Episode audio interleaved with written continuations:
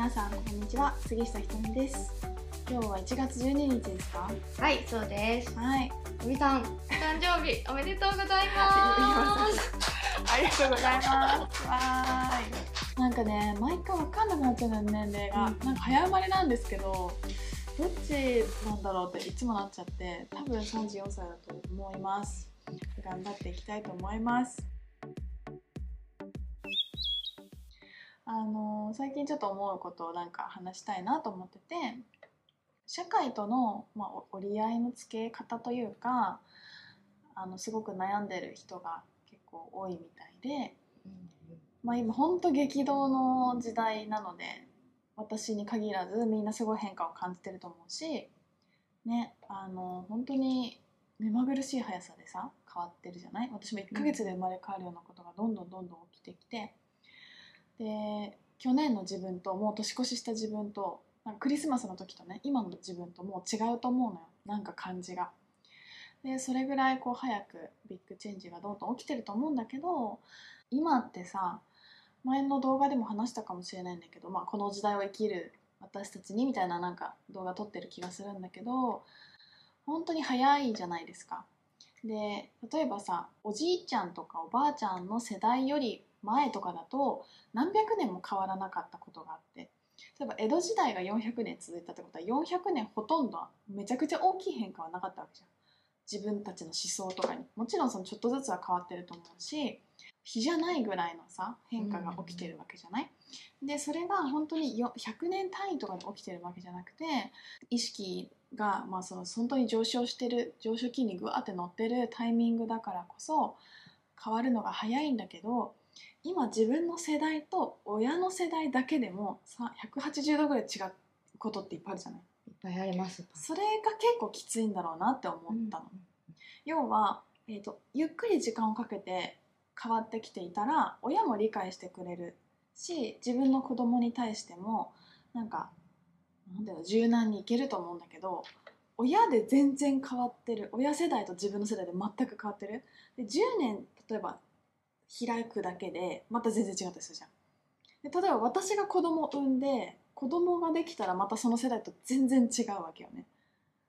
それぐらいの自分とお母さんが話が合わない自分と子供も話合わないぐらいに当たり前になるぐらいなわけよ。そういう変化の時期に生きてると思ってるのね。その時にやっぱりすごくきついのは変化がすごく早くて早いんだけれど、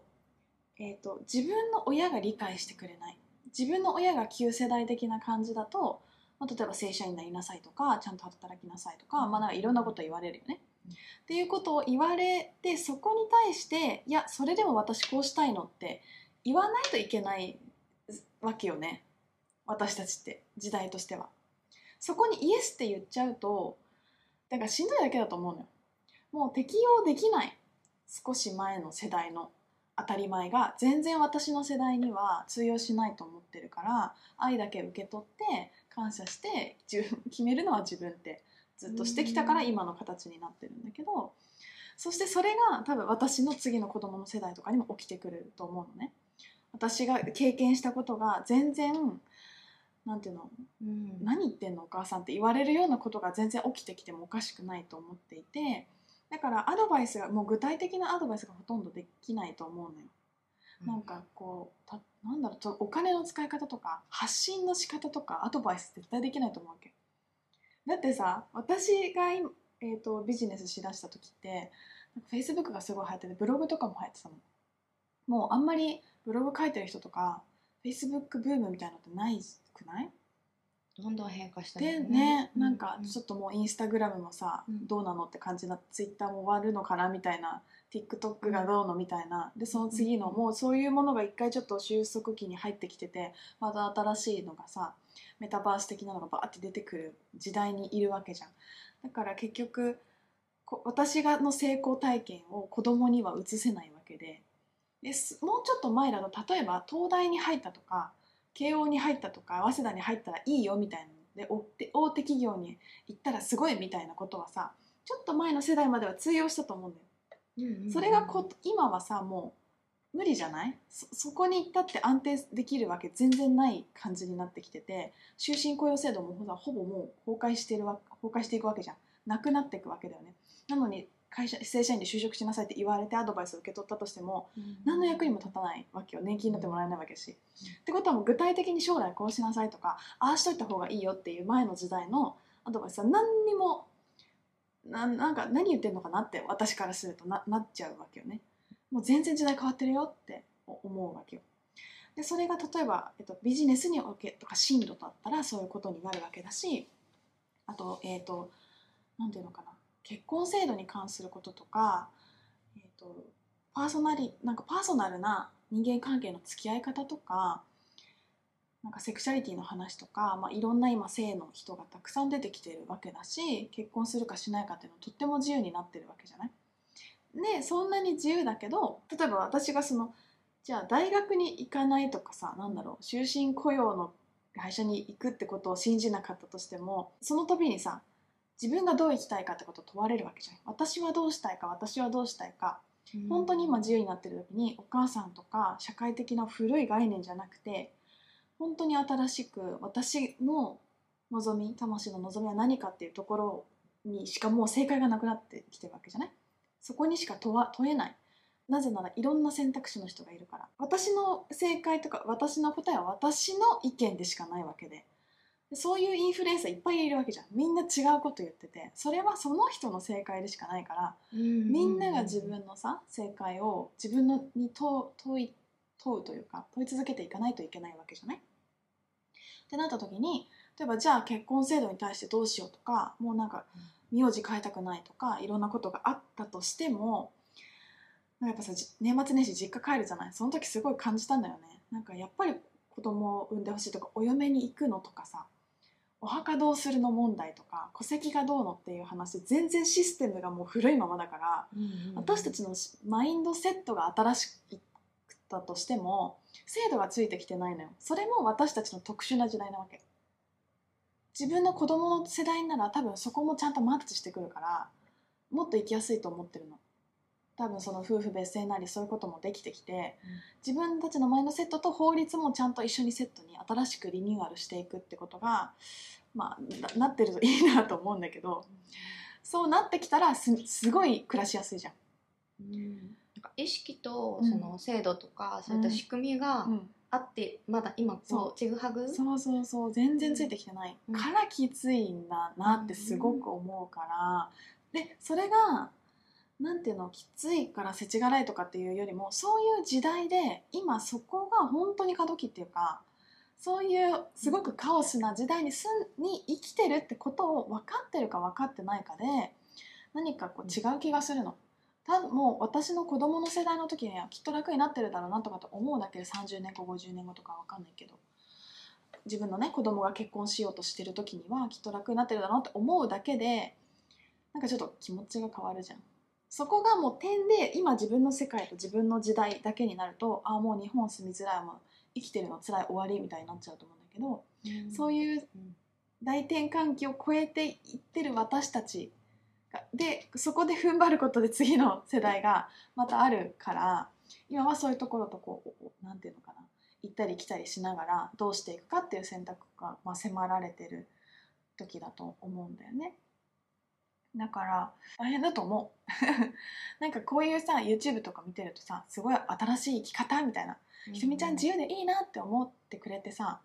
なんかこう年末年始親戚に会ったりさ実家帰ってきたらさ、全然違うそうそう引っ張られたりとかすると思うの。うんうん、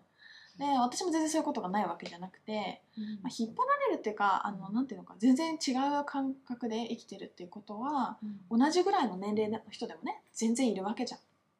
なんかひとみちゃんお嫁行かないの？貯金ちゃんとしてるの？みたいな、うん。どうするの？お仕事？みたいな。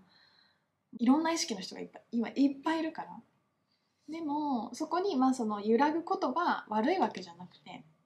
そういう時代だなって思うだけで楽じゃない？ちょっと。すごい楽になれる。ね。うん。ぐちゃぐちゃな時代だなみたいな。うんうん。あそれでもそこで生きてきたかったんだなって思うだけでちょっとなんかこう地地球を観察するというかうん。視点に立てるかなっていう気がしてはいお話ししました。まあ、実家に帰ったりうん。その昔のお友達と会った時にこう、うん。そのギャップみたいなものを感じても、うん。あでもそれを知っていれば、うん今うん。今ねお話ししてれば、あ自分はこうしたいんだ、いいんだっていうふうにうんうんそうだよね、思える。うん。うん確かに昔の友達とかあるよね。昔の職場の人とかねなんかきっとあるよね。そういうのもやっとするところが、うんうんうん全然なんかそこにたくさんお友達はたくさんできるし素敵な人っていっぱい人間いっぱいいるから 自分でチョイスしてそこもなんか付き合わなきゃいけないとかでもなくうん。私はどういう人とどういう人生を歩みたいかってことをうん。本当にチョイスしていいいいよね。うん、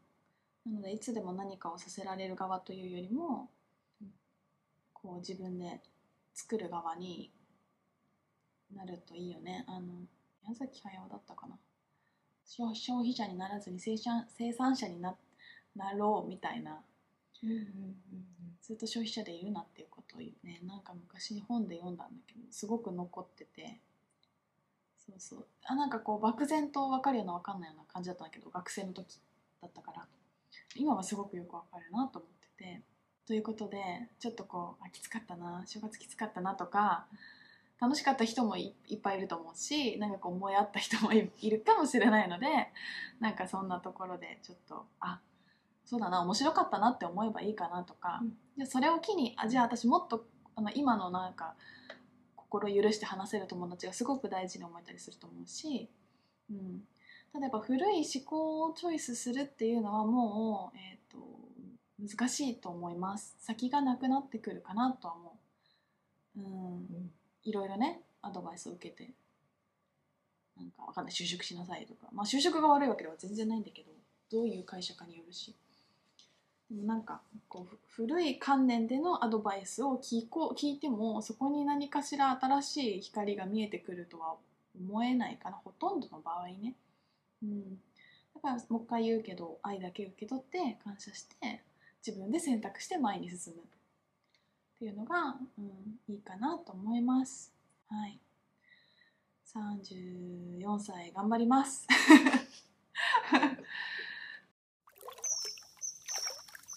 先生術だと33からスタートらしいのでお。大器晩成なんで。今までずっと寝てたらしいよ32歳までほぼなかったみたいな。33ぐらい起きて40とか50で頂点みたいに言われたから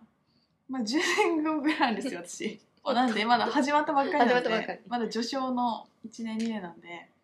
これからはい楽しくなるかなと思うので皆さんお付き合いください。一緒にこういろんなジャーニーがねできたらいいよね、うん。と思います。はい、はい。ありがとうございました。またね配信します。バイバーイ